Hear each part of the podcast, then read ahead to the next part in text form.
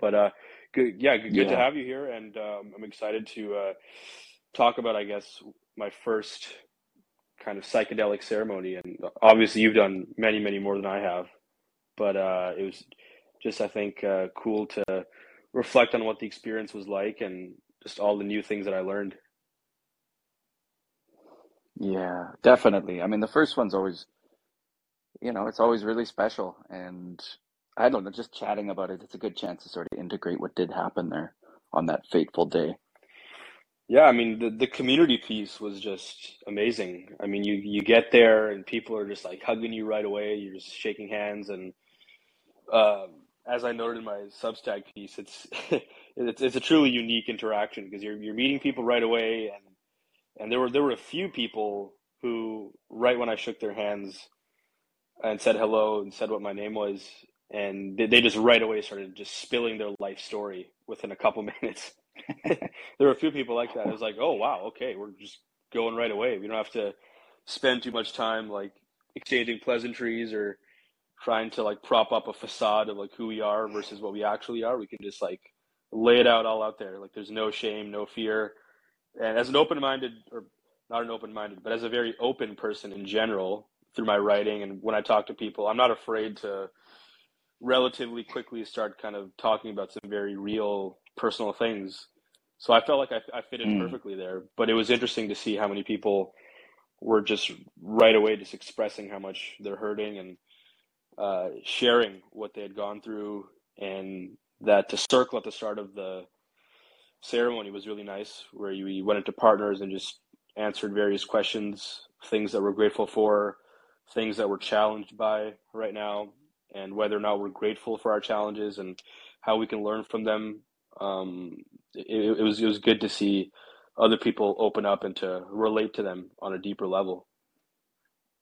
hmm Yeah, it's it's it's such a uniquely intimate setting, and it's, I mean, I go to these circles because it's just such a remedy for sort of standard North American culture, which is very task focused. Uh, sure, it's very polite and everything, but it's still, there's a lot of wearing a mask. There's a lot of sort of performance and separation between people as they go about their days, kind of trying to accomplish what do I need? What what is it for me? What's the thing I need to do? Whereas there, there is, yeah, there's an immediate drop into the social circuitry of the brain. Um, people typically aren't really valued for whatever the one to three things that they feel cool for in the day to day. Like people are valued basically for how vulnerable and open they are, and and and it's just sort of a nice place to practice the trust exercise of sharing something vulnerable and getting a really positive response. And you know, just just as a matter of neuroscience, we, we spend a lot of time in the middle of our brains, which is the the fearful kind of primal response circuitry.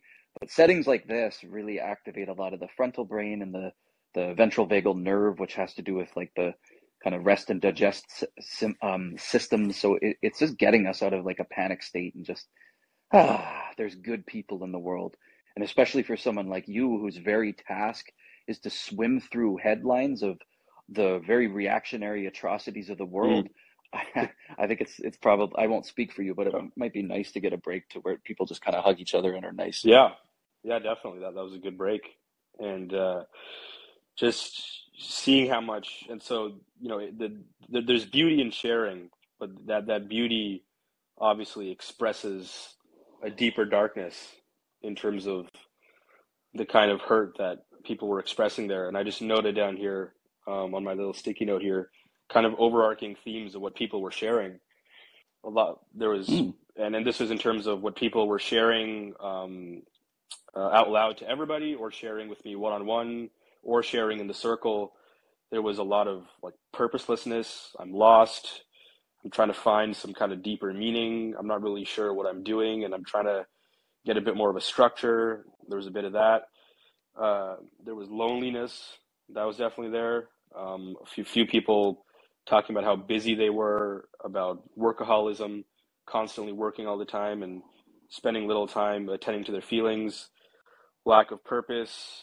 Uh, a couple of people talking about chronic pain, actually, which is interesting, kind of relating to some of my Mm. situations. I think there were two people who talked about jaw pain in particular and how they had made a little bit of breakthroughs in their experience, and that was really interesting. And um, I, I, guess to pick, pick one of those things, um, there were there was one person who you know. Obviously, we're not going to name them, and, and, he's a counselor. Um, and we, we we were partners for one of the group questions, and he expressed how lonely he is. And you know, he talks about how he has many many male clients and works with them through their issues, but when he gets home, there's this dark period of like isolation, of feeling that he's all by himself, and like that really penetrated deep down inside because I, I really related to that, and it, it was sort of ironic, but just very interesting to see how somebody you know in that position who helps facilitate healing for other people is himself dealing with a very core issue that lead many people to seek out people like him in counseling, right? So it just goes to show the kind of universality of that loneliness problem that uh, many people face, and it was just really touching to kind of share that moment with him and just to see the there's a, there's a there's a deep sort of tragic sadness in his eyes, and he kind of teared up a little bit, and it was, I, I guess, just speaking to the broader loneliness that many people feel in this time. Yeah. Well, it's very hard to find a counselor who doesn't know loneliness for, for one, but it sounds like that touches something you're, you know, you're not so, you have your own familiarity with as, as someone in a very hyper social, constant interaction kind of workspace, but at the same time, you know, like, like any therapist, like what's that like at the end of the day when all those sort of conversations go silent? I could definitely relate to that too. And, and I think um, five or six years ago, especially long days working with folks and then so intimate and then just be like just drained and alone after. It's, yeah, it's, it's very interesting.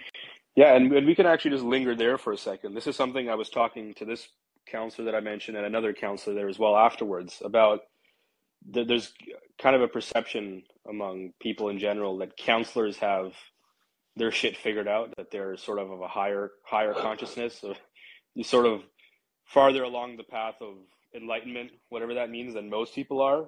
And I, I assume that's true to some extent. Like, you, you don't want your counselor to be clinically depressed or super anxious or to be, you know, going circling from you know, divorce after divorce and shitty relationships. You know, there, there's actually there's actually one counselor who, before working uh, at Thrive, working with you, Carson, one one local counselor where I just spoke to her and just asked a bit about her life and she was sharing how she was going through a dark period of depression last year and just getting back into working with clients. And I, I was like, is this really the person that I want to come talk to if she's really sad and depressed on the inside? Like, I wouldn't feel comfortable doing that. So, um, it's, it, it's, it's interesting how, like, I guess we're all humans, right? So, somebody who has a counseling degree who spent a lot of time uh, looking inwards and healing certain traumas, I think are going to be better able to live a happier, happier, fulfilling life and have meaningful relationships. But I guess they're not immune from any kind of outside struggle. But I, but I guess that fine line between not necessarily counselor and ordinary person, but let's say unexamined, unaware, sort of algorithmic person who's just kind of following their past mm. patterns versus somebody who has done the deeper inner work and really looked at the darker parts themselves and and uh, come to realize deep truths about themselves and are on a path of acceptance and healing. I think those two categories are are very different, and I guess be, being in the the latter category, which hopefully hopefully all counselors are in that category and they've done a lot of the deeper shadow work. Um, you know, hopefully they're in a better place to then help other people as opposed to just forever kind of struggling with their own issues. yeah, no, that's really well put. I, I, I think it's important for for a therapist for to have really known the darkness. But I kind of hear you saying, yeah, but you maybe you maybe you don't necessarily want to connect with a therapist just being swallowed by the darkness. It's just life is totally um, falling apart, which is tricky because to disclose, like uh, in all my therapist circles and consultations, very frequently therapists will just report, you know, getting hit hard by burnout and, and having a hard time kind of keeping their head up. But all I know is I would rather see somebody who is full of um, compassion and emotional depth and good training struggling than somebody who has never been tested and came from a perfect secure attachment and is just like working very much from a book and a manual. Um, I would way rather work with somebody struggling than than that case. And, and you don't see a lot in, in the therapy field, but every once in a while there's somebody who's just kind of had like a trauma free life and, and they're very nice and full of love, but I just don't know if there's as much attunement for when you're going into your own darkness. Like I don't know if there's a container to totally understand it unless they've really tasted what aloneness feels like. Mm. Yeah, and and this also raised a question in my mind after talking to this counselor and and, and a couple other people too in this space broadly of like what what's kind of the end point here? Like what um as a um, as as somebody who has done a lot of this deeper inner work, um, at, at what point are you um, at a at at a space where you're more or less kind of fully healed, like as as much as that is possible? Like what's what's kind of the uh, uh, the difference between those two groups that I outlined earlier between somebody who has done a lot of the deeper inner work versus somebody who hasn't. Like like both groups are going to be still, you know, the person who's done, you know, many years of meditation retreats and countless ayahuasca retreats and feel a connection to God and then have all these things in line. Obviously, they can have a tragedy hit them, like a loved one dies or a breakup or a divorce, and they can be just as broken for some period of time. But what's but but, but at least you know that person isn't going to hurt as much or be as depressed as the other person who hasn't taken the time to develop a spiritual practice and to get in touch with themselves. So like what what's kind of the um the the difference between those two people would you say like at, at what point are you uh, fully kind of uh, realized in some sense and that you've done the deeper shadow work and that you no longer necessarily need to be you know going to therapy every week or um, or, or you know doing psychedelics every month if that's what you're doing or constantly kind of seeking ways to to help yourself? Is, is that and I, I assume you could speak from experience if there's a certain point in your life um, after a certain set of experiences where it's like oh okay now now i'm kind of on the other side you know not that i'm a fully enlightened master who can just live in the mountains all day and just meditate for 20 hours but like like i can just be uh, you know, relatively calm and at peace, and have moved on from a lot of the things that were holding me back in the past. Yeah, I mean, it's it's a great question. Like, what when what's the marker? What's the benchmark for? Oh, I'm healed, and and the traditional thing people will say as well. It's a journey. You're you're always healing, and you know you never arrive. But I I would to give a more pragmatic answer. Yep. I would say the sort of arrival point is when you're no longer struggling with the tragedy of life where like the inevitability of loss and, and death and disease and getting fired these things will always be there but when the nervous system has hit a recovery point such that as tragedies happen include things like depression and anxiety when the fight is over with it when there's sort of a fluid ability to let things happen without just getting triggered into massive internal wars when there's enough self compassion with our own nervous system that our emotions come and go without um, getting stuck in long term depressive patterns. That is really when I see healing having been achieved. And some of the outer markers that come with that are folks tend to be doing career related things that uh, nourish them instead of um, taking the job because it's got the right money and benefits and, and burning out. Um, folks tend to have uh, quality relationships and um, in all of like most of if not their entire circle are people that they love and trust um, they tend to uh, be very comfortable with their emotions and have no shame around them such that they can laugh cry get angry um, they tend to be very good at asking for what they need in relationships and setting boundaries um, there's sort of like a checklist that I, i've written down sometimes in documents of like how do we know that we've like again healing goes on forever but there are some very like left brain ways of sort of measuring have I have I done my primary healing? Um, how have my old relationships gone through the phase like where I was hurt? Have they gone through the phase of um, traumatic overwhelm to then getting angry at the people to then grieving that it happened to then reaching forgiveness? Um, that you know I could go on, but but there's just sort of these lists that all show up as as a more of a fluid fluidity in the nervous system instead of getting stuck and tripping over everything all the time.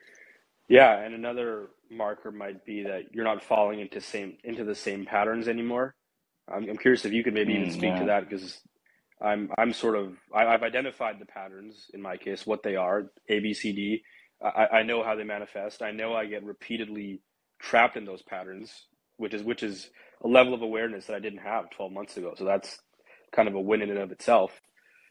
Um, so you know, getting past those uh, barriers to living a happy, joyful life, I, I think that I think that's a uh, an important marker. And is that something you've noticed, like a certain trend in your life where you you were able to get past that particular pattern that was manifesting itself in all different areas, and you were able to turn over a new page gradually? Oh yeah. Oh yeah. Like a, a way to put, you know, I'm glad you brought up the patterns because basically if we're stuck in like habitual, often self-limiting or even self-destructive patterns, it's again, it's because we're we're not in the front of our brain.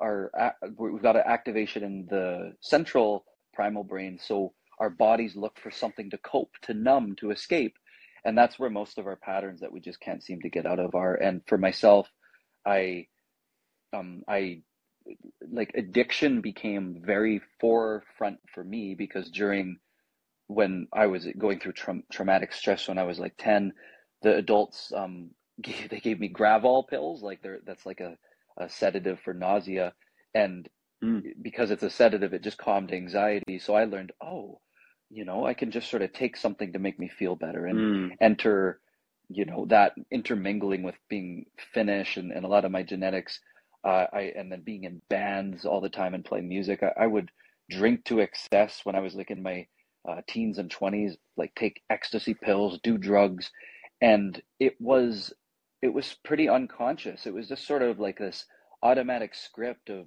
helping me have some distance from the overwhelmingness of feelings I hadn't resolved. And all I can say is especially from my early 20s when healing became very conscious I can say every passing year the comfort to just sit in reality and just feel what's going on and feel my five senses and be intimate and close with others and not hide has become more and more prevalent such that like human relationship and interaction and art is just sort of more and more where I dwell and those unconscious patterns of like uh, going for alcohol um, fade into the past where they just they start to become uh, memories I'm really glad I have.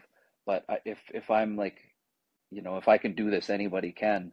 It's just like healing and soothing the nervous system and putting down pain until there's a conscious, intentional control over how we go about our days instead of getting pulled into those um, numbing patterns that we all have to some degree. Mm.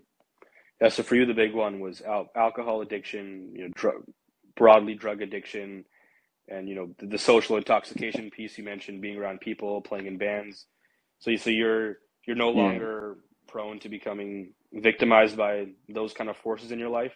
Maybe even if it's a if it's a different addiction, because speaking of patterns, a lot of people are prone to addiction, which I, I, I definitely am, and thankfully I I guess I've been sort of structured in a, in a certain way in my home where at least I've, I haven't been exposed to any harder drugs and certain rules that are that are good for me. So, hy- hypothetically, if I were in a different environment, if you know, if I was literally like next door, you know, potentially, you know, a few neighbors or in, in my area, um, I, I could very easily be, you know, doing drugs every weekend. A lot, a lot of my friends did that growing up, um, and I and I noticed that with cannabis too, quite a bit.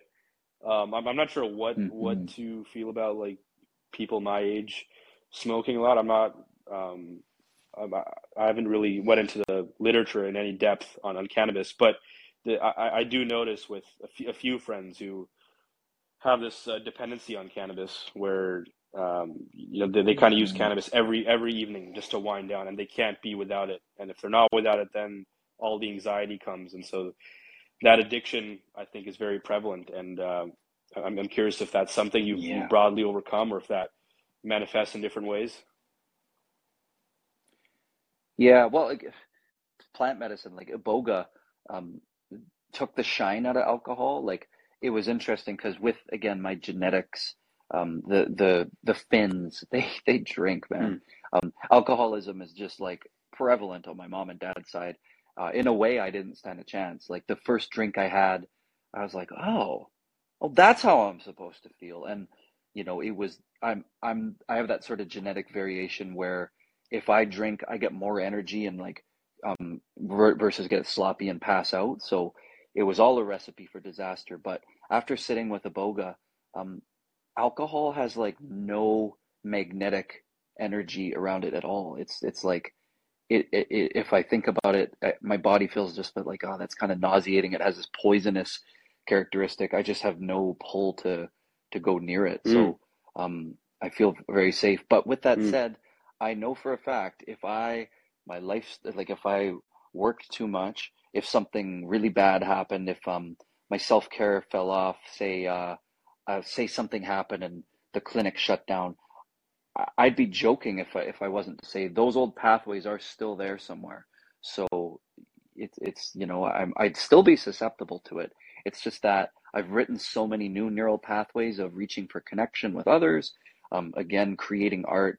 It, it- that um, oh this my relationship with my parents has just transformed so much that I, I've got so many safe factors that it's it's just it's so much less likely Mm. now. And hopefully, in that whole process, given that you also develop spiritual practice as well, a connection with a higher being that's real, not just an abstract idea, but but a real deep spiritual connection where um, you, you can you, you don't rely as much on material forces for whenever you feel stuck or depressed or lonely. That that's not something that I've personally felt yet, but that's many people who are on the spiritual path have developed that higher connection so that they don't continually need to medicate and drug themselves every time that they feel shitty.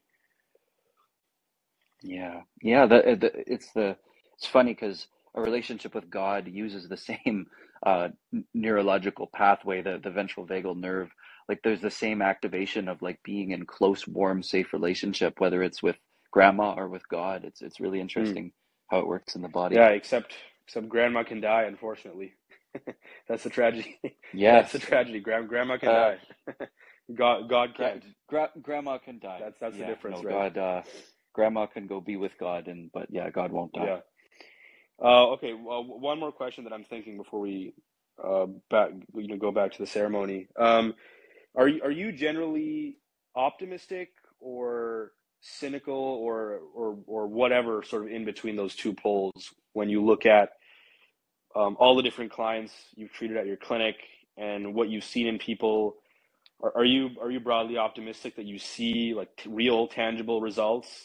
Um, and and maybe and maybe you can even reflect on like going in as a counselor of like you know maybe there was a and you, you can explain this maybe you were more optimistic or cynical from the start and maybe that view totally changed like maybe oh man people are actually getting better quicker than i thought it's, it's actually much more accessible and easier to actually make progress once you've poked a few different areas and, and helped people penetrate a few barriers or maybe you thought it was re- really or relatively easy but for quickly realize like wow this is very it's very difficult for a lot of folks to actually make progress. It's it's not easy at all and it takes a very very long time. I'm curious where you lie on that spectrum um, after working with so many clients wh- whether you feel that that that a lot of healing is is easily accessible or if it's it's very very difficult and takes a lot of dedication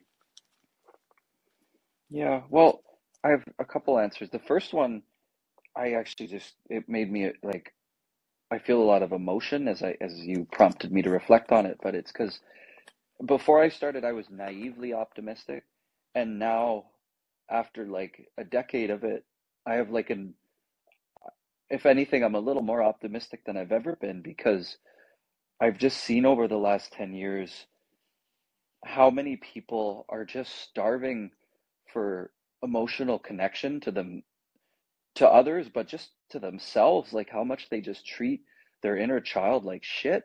and when they just get the right care and prompts to love into that part of themselves and just forgive like you know their eight year old self for just being a kid it's it's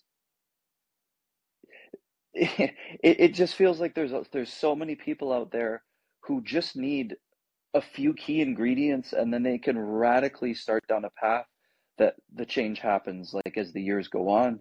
And I, I feel really optimistic because I've just I don't know I've seen it. I just came off a leading a retreat for veterans which it was it's never more pronounced than working with them where they're just in crystal palaces of shame and guilt. And then when they learn there are at least some safe people who can see them and and care for just their you know the worst parts of them they turn into kids. And and I've just I've seen thousands of people do that. So if anything I've never been more optimistic about how change can happen. And then, you know, throw in psychedelics to boot, um, where sometimes that creates a more rapid pathway to it. I'm deeply hopeful for, for everybody's healing. Yeah, and, and especially as psychedelics seem to be getting, gaining more traction in the media and lots of great studies coming out. And Alberta is going to be regulating psychedelic therapy. Not not sure exactly how that's going to pan out, but that it looks really exciting.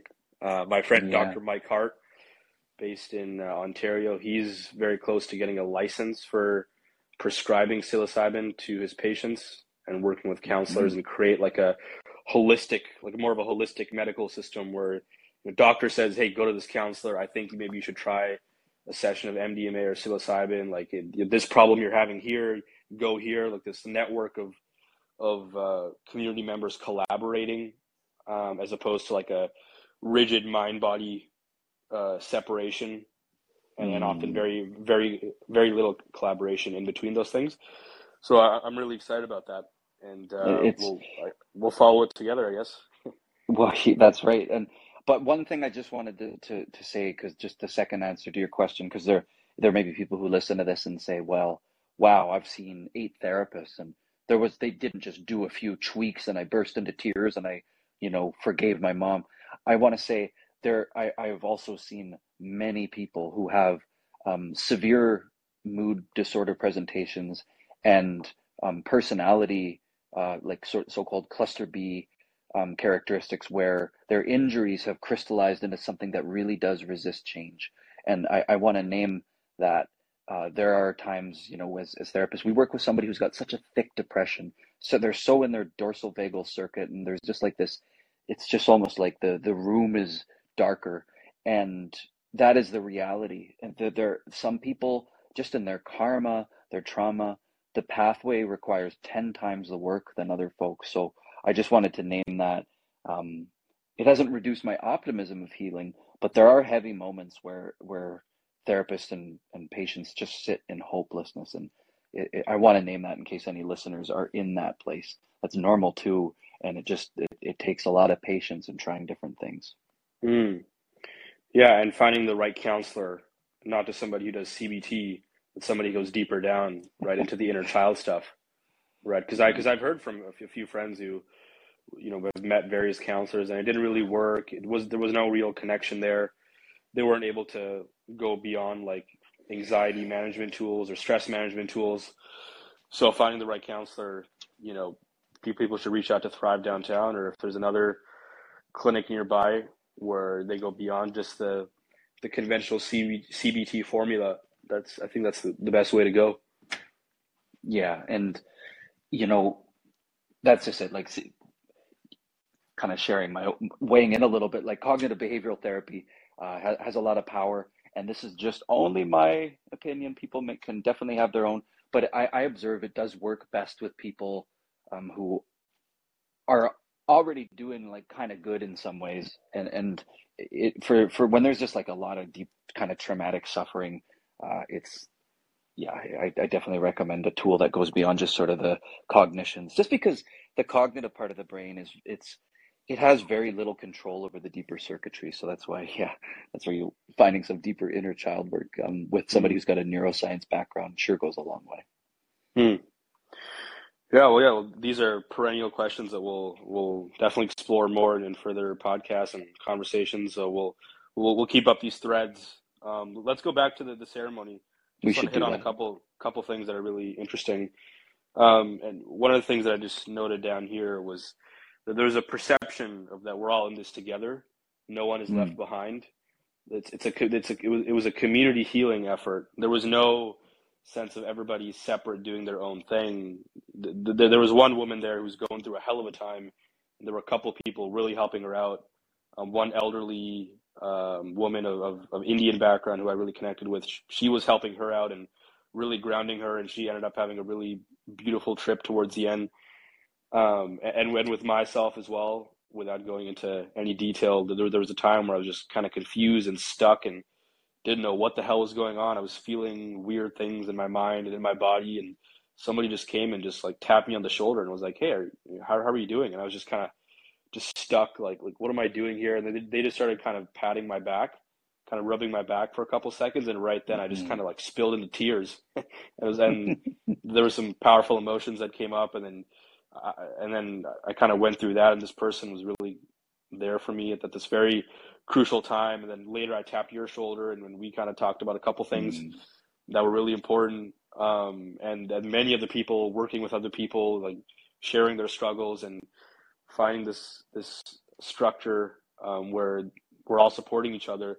That that was a really beautiful thing, especially in this age where everybody feels like their own isolated, separate bubble of existence. Where if, if you're if you're by yourself in your apartment, like you know, to some extent, no one really gives a shit, right? Like if you're just not seeing people all the time, right? You could be wasting away and there's there's not real there's not a real accountability of like how are you feeling today? What's going on? Like how are you there whereas here it's you know you you really are you're really in tune with what's going on and people really care about you and you care about other people and, and this should obviously go beyond just a once in a month ceremony this should be more of a of a regular thing that uh, I, I feel like here was really best encapsulated. And then and things that I, I feel like are kind of missing in more uh, traditional spiritual groups like a church service or a meditation circle there's there even in those circumstances there's not as much of an openness towards dealing with these things. And I, I feel like at, a certain point in history in certain parts of the world like th- this way that we're living right now would be so totally foreign because there Mm. there there would be more of, of a community effort together of like if somebody's feeling down there there's the community rituals whether that's ayahuasca ceremony or within the Indian tradition there's various meditative techniques where people come together and, and sing various songs it's, it's you know if somebody isn't feeling well then the whole community kind of cares about you whereas here everybody's isolated so it was it was really interesting to see how much people care about you and are asking about you and, and how much that that's it's, just very infectious right people care for you you care for them and there's this, this amazing community of healing happening Yeah, right. And it's a testament to our culture that we need circles like this because you, I think you're you're touching on the fact that there's many cultures where that's baked right into existence. It's just the the community. Um, there there's like a just an instinctive huddling together of people. There's touch, there's interaction. I think you're also saying there's places where that would be very foreign, but um, here, the, to me, the stuff like that's like it's like coming up for air from like swimming back into a lot of how isolating things are in the day to day. Again, very polite people around Greater Vancouver and Canada, very polite, Mm. but um, but sort of intimate and just like uh, tou you know, touching and interacting and stuff. Especially post pandemic, there's just sort of a you know, yeah it feels a little more of a performance. People, yeah, it's a big smile. Hello, I'm smiling. I'm, you know, okay. It doesn't it doesn't seem to go in as much or penetrate too deeply. Yeah, yeah. When I was in LA last year, um, and I met up with a few friends, and and and it, wa- it, was really weird, just kind of moving away from this area, and and I guess kind of the I was uh, I was traveling in Santa Monica and Venice in Los Angeles. I was kind of various subcultures. I mean, Venice is associated with hippie culture.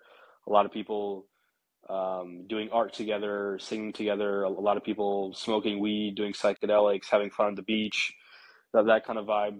And then right away when I was there, like um, a few of these people that I met were just just hugging you right away and just asking how you were and just inviting you into their homes right away. And it, it was just uh, e- even Mm. within a Western society, which is very different from some of the isolation and feeling of separateness that I, I kind of feel here all the time. So I, I hope more people can go along this direction and then maybe some of these uh, psychedelic ceremonies can, can push people more into that direction. Um, our, our friend Paul was on the podcast last time. He chimed in for a little bit and was talking a bit, a bit about that, about how through his own healing journey, he's been able to express that to various friends and they feel more vulnerable and comfortable to share their own struggles with him. And so you're kind of creating a Mm. community by sharing your issues. And I think for me and, and, a, and a few friends actually in my circle, even though most of them are American and I don't see them, but there's kind of a circle that I've developed too by being very vulnerable where, um, where I can just, you know, hit up a friend the other day and just kind of ask how she's doing. And she kind of just spilled a lot of feelings and we had a long FaceTime call and really kind of connected, which is very unlike a lot of normal interactions you have with people where you have to you have to masquerade your own emotions and, and hide how you're actually feeling. hmm Yeah, absolutely. Yeah. Um, so the, the other thing um, uh, that I noticed, a- apart from how many people were really hurting and expressing that hurt, and uh, there was a sense of community, um, it, it was also interesting to see some of the more explicitly kind of religious and spiritual language that was being used at times. Um, well, one point in particular, I was really surprised because they were doing the the Om Namah Shivaya song and uh, a, a couple of other Hindu songs as well. And, and growing up, I think from when I was eight up until like 15, there's the, the Art of Living Foundation. It's a global, like Hindu influenced meditation organization, and they're very, very active all over California. I know for sure, really, really all over Canada, the US, Germany, India. But there, there's a thriving community kind of within Vancouver. And so every every Saturday they have uh, what you call a satsang, where you, you sit together, you sing, you eat together, and, and, and not not necessarily share your, your deepest traumas or your struggles, but just come together and sing and uh, just enjoy the music. And and so they they would play the Om Namah Shivaya song there, and a few other songs that were also played.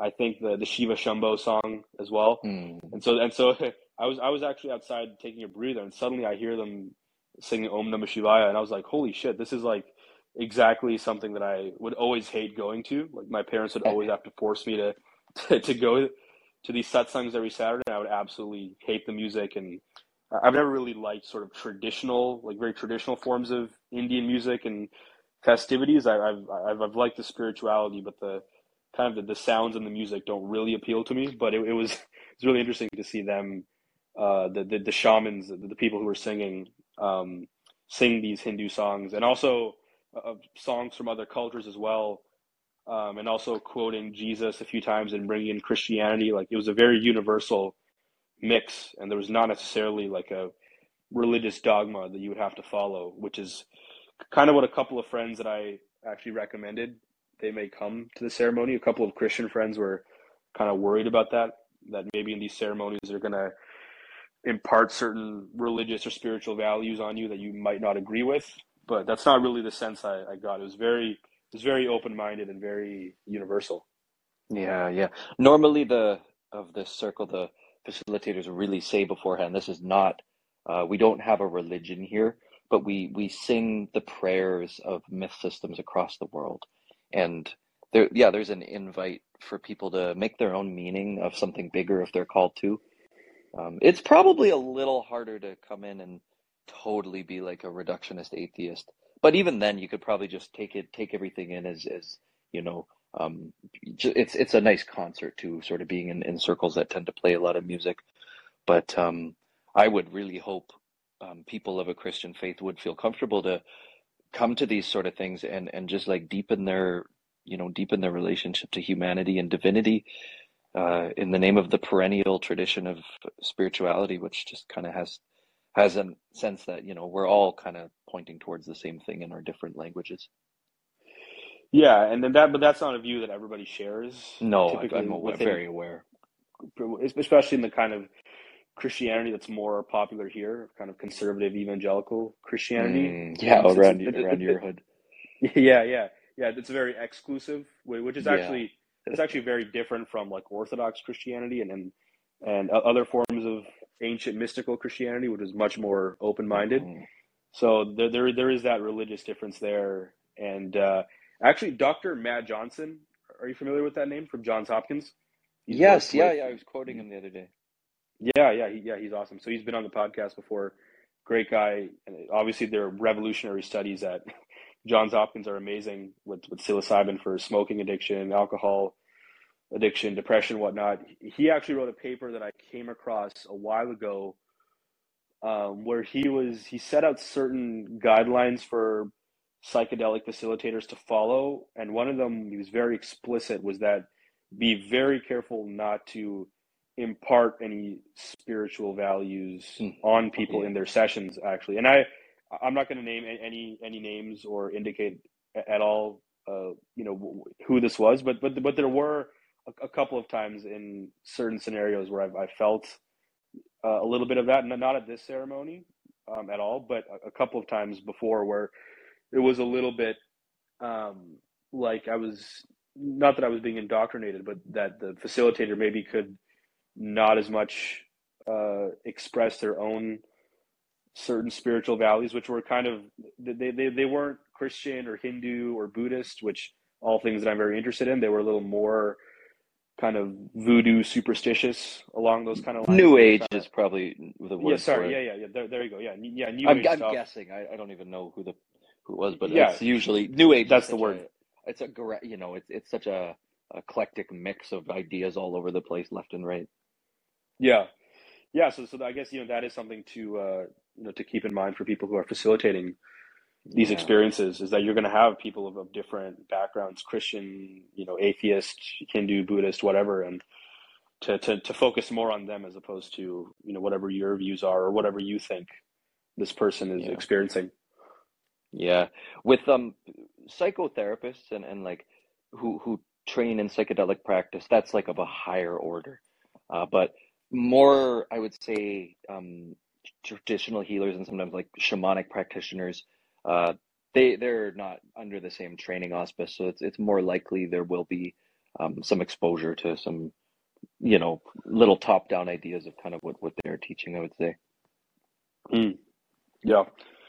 Okay, so back to the the ceremony. Is there is there anything you want to share, by the way, for, from your experience? I, am kind of being a little limited in what I'm sharing personally because I'm still processing um, a lot of very deep inner child issues that I've been exploring through counseling and some of the MDMA sessions last year.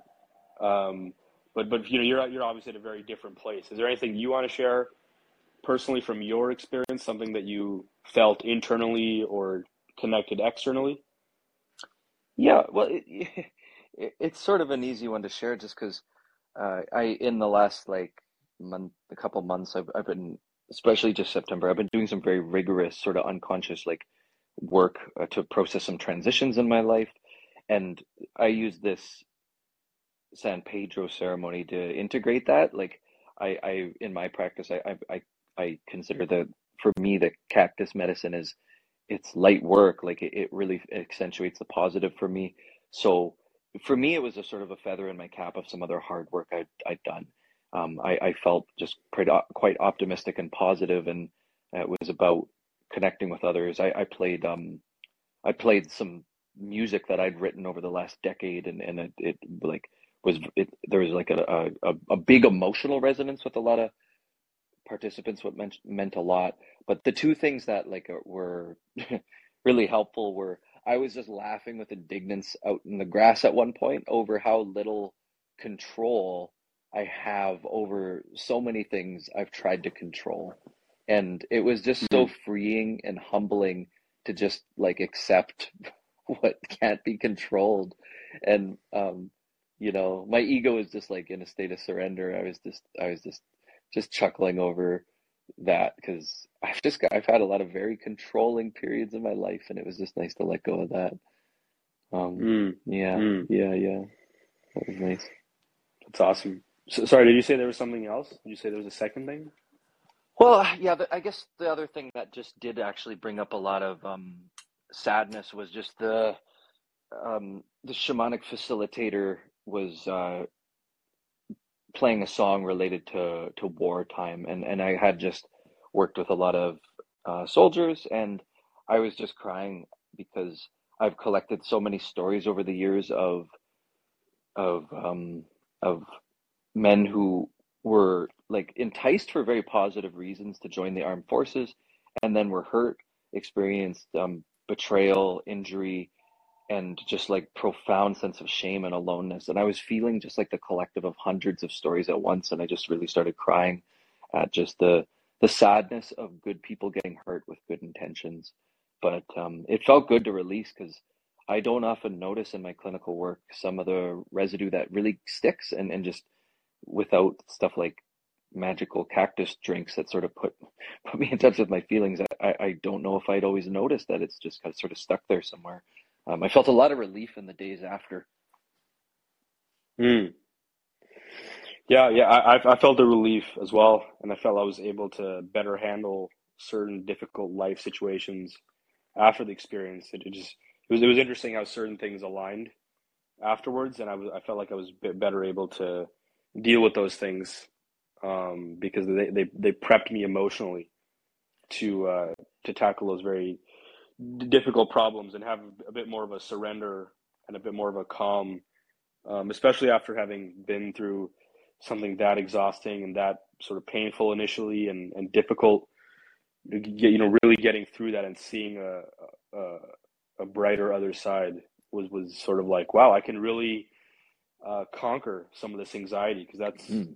that, that was kind of a, a, primary obstacle at first was some anxiety was coming up because everything was unfamiliar. I didn't really know anybody except for you, and I didn't know what was going on, and I was just feeling sort of weird pains in my body and was very confused. But once that phase passed through and a couple people helped me out to really release some emotions, it was just just a really loving surrender afterwards that I guess I'm I'm gonna try to cultivate more and more um, in, in the coming days. I've I've been sick afterwards, so I haven't been able to integrate so, some of the things that I learned. But there were there was a lot of integration material, th- things that we actually already talked about in that podcast before the experience, particularly about love and compassion. It's just kind of the the the, the cactus kind of helped highlight with a, uh, a bright yellow highlighter some of the the love and compassion that I was really thinking about it and really made me feel some of those things. So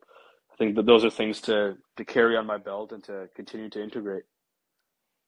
Yeah. Well, I mean, without outing your own process, just some of the things you were experiencing during the ceremony, the emotions you were uh, yeah. expressing, just brought me into mine, and it was just like, I it was such a relief just to see your heart opening to mm. to to love and all the the whole palette of emotions that come with that.